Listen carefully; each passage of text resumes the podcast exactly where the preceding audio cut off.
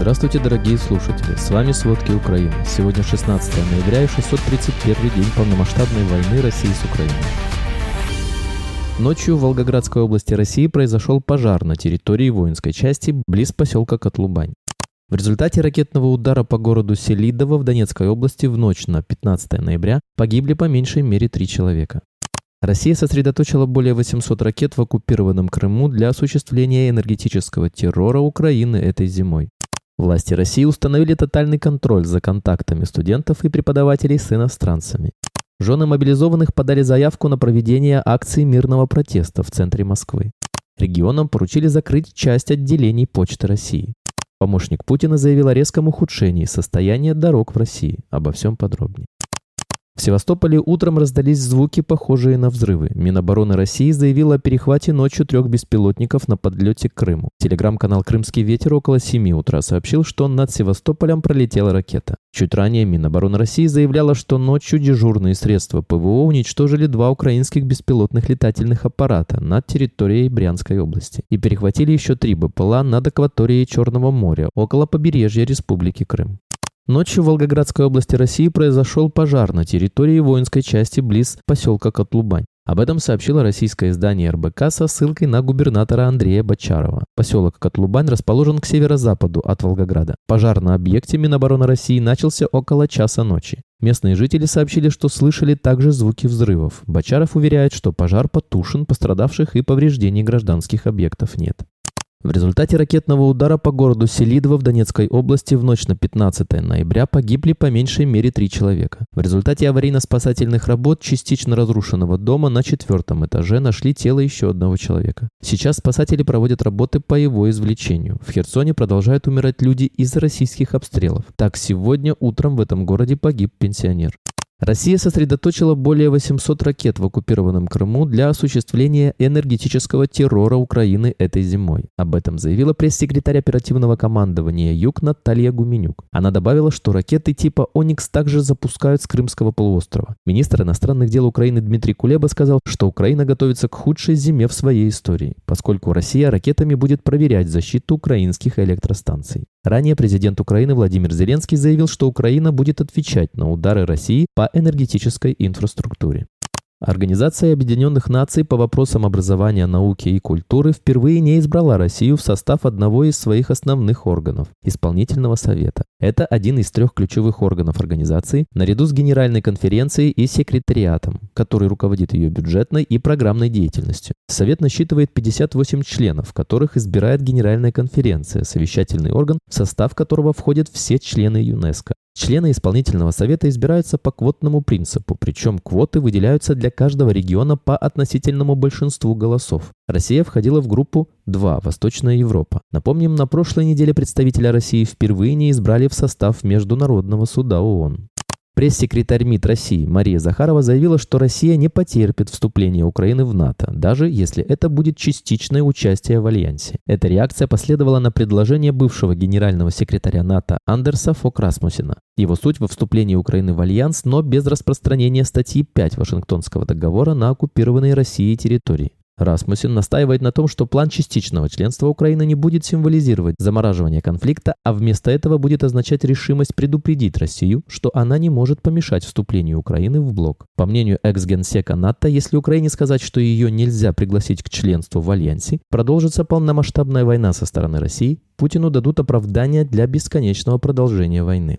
КНДР и Россия подписали протокол о расширении сотрудничества по итогам двухсторонних переговоров по вопросам экономики, науки и технологий, состоявшихся в Пхеньяне. Соглашение подписали после того, как две страны провели в среду 10 заседание Комитета по сотрудничеству в области торговли, экономики, науки и технологий, сообщило официальное Центральное телеграфное агентство КНДР. КНДР и Россия в последнее время активизировали свое взаимодействие. По оценкам военной разведки Южной Кореи, КНДР предоставила России более миллиона артиллерийских снарядов для использования в войне против Украины. В начале ноября госсекретарь США Энтони Блинкен во время визита в Южную Корею обсудил с Сеулом общие опасения относительно предоставления России КНДР военных технологий и как противодействовать этому.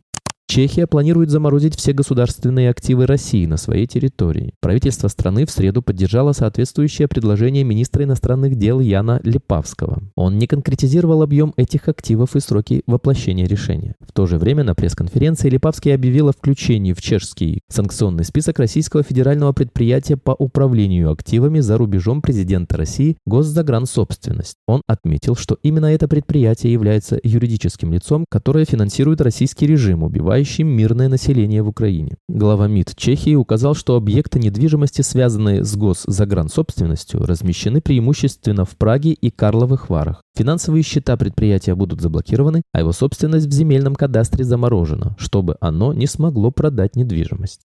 Президент Германии Франк Вальтер Штайнмайер заявил, что его страна не забудет о войне в Украине, как бы на это не рассчитывал глава Кремля Владимир Путин. По его словам, Германия не должна и не будет делать российскому президенту такую услугу. Он добавил, что не только Украина находится под угрозой со стороны российского режима, соседние с ней страны также в опасности. Кроме того, накануне министр обороны Борис Писториус подтвердил планы новой помощи Германии и Украине на сумму не менее 8 миллиардов евро в следующем году.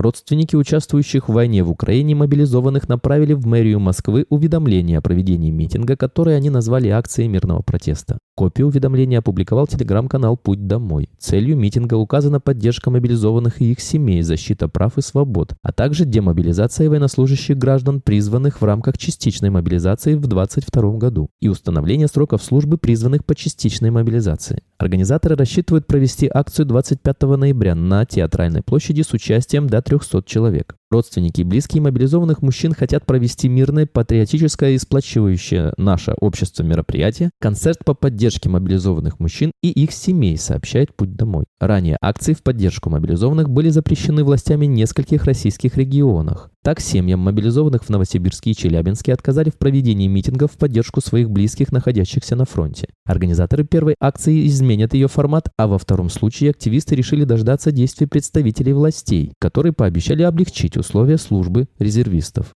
В Новосибирске мэрия отказала в согласовании акции, запланированной на 19 ноября, ссылаясь на нарушение российского закона о собраниях и митингах. В ответ на это решение организаторы решили провести акцию в закрытом помещении, исключив из участников всех, кто не имеет прямого отношения к мобилизованным. На встрече с родственниками мобилизованных представителей администрации и Минобороны в Челябинске 14 ноября отказались обсуждать вопрос возвращения военных домой. Вместо этого власти предложили увеличить отпуска мобилизованных, вернуть стоимость билетов, обеспечить возможность прохождения военно-врачебных комиссий ближе к дому, а также обещали передать их обеспокоенность выше. Ранее аналогичную акцию запретили проводить в Красноярске, где власти сослались на указ губернатора, сохраняющий действие коронавирусных ограничений. В Москве жены мобилизованных провели пикет, требуя провести ротацию и вернуть их мужей домой 7 ноября. Акция продлилась не более пяти минут.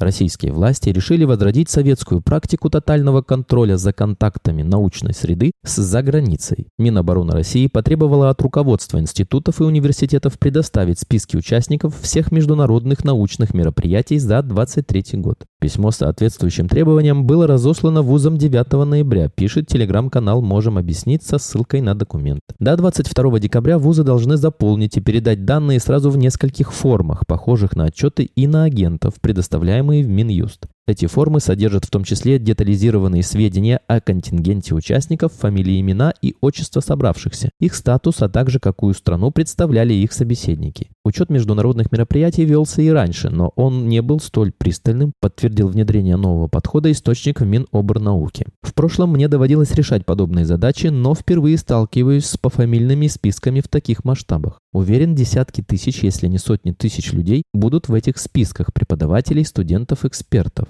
Все вышепоступившие однозначно должны попасть в список, отметил собеседник. По его словам, это можно объяснить шпиноманией. В последующем переданные в Миноборнауки списки могут использоваться для проверок на предмет ненадлежащих контактов, а также для введения ограничений на выезд, подчеркнул источник.